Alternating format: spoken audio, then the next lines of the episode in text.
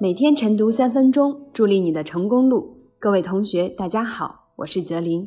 今天的热点来自袁文良的文章：下大力气畅通电子垃圾回收渠道。同步文字版，请关注微信公众号“金牌公考”。随着网络化、数字化社会的发展，电子产品越来越多应用于人们的日常生活当中。然而，由于电子产品更新换代迅速，市民更换电子产品又较频繁，因而现在几乎每个家庭都有废旧的旧手机以及过时或坏了的电视、电脑等电子垃圾。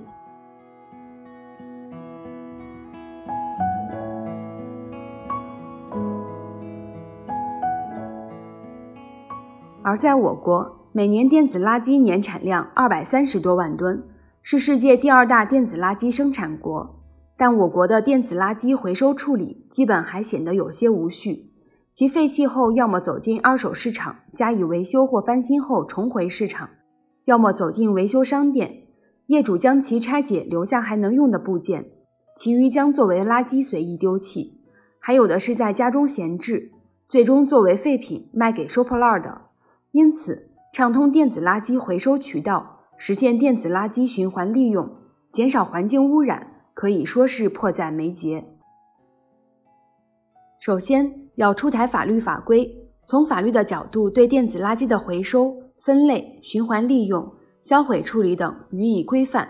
各地可根据法律法规成立若干个具有资质的电子垃圾回收处理公司，在乡办、镇办以及居民社区及党政机关、大型市场等处设立电子垃圾回收点。形成全覆盖的立体式电子垃圾回收体系，杜绝或最大限度地减少电子垃圾通过非法途径流失的可能性。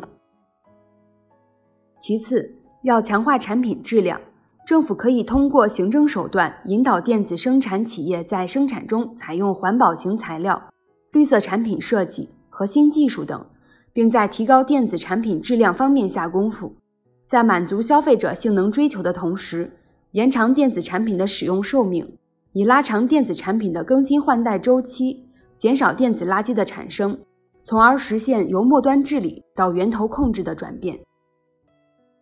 再次，要动员群众参与，在全社会广泛宣传畅通电子垃圾回收渠道的意义，让普通百姓充分认识到电子垃圾的危害，优先选购环境友好型产品，并改变原来处置旧电器的习惯。自觉协助回收部门做好回收工作，同时对愿意承担其产品废弃后回收、处置等更多责任的企业给予宣传表彰，并在税收、发展等方面给予一定的政策扶持。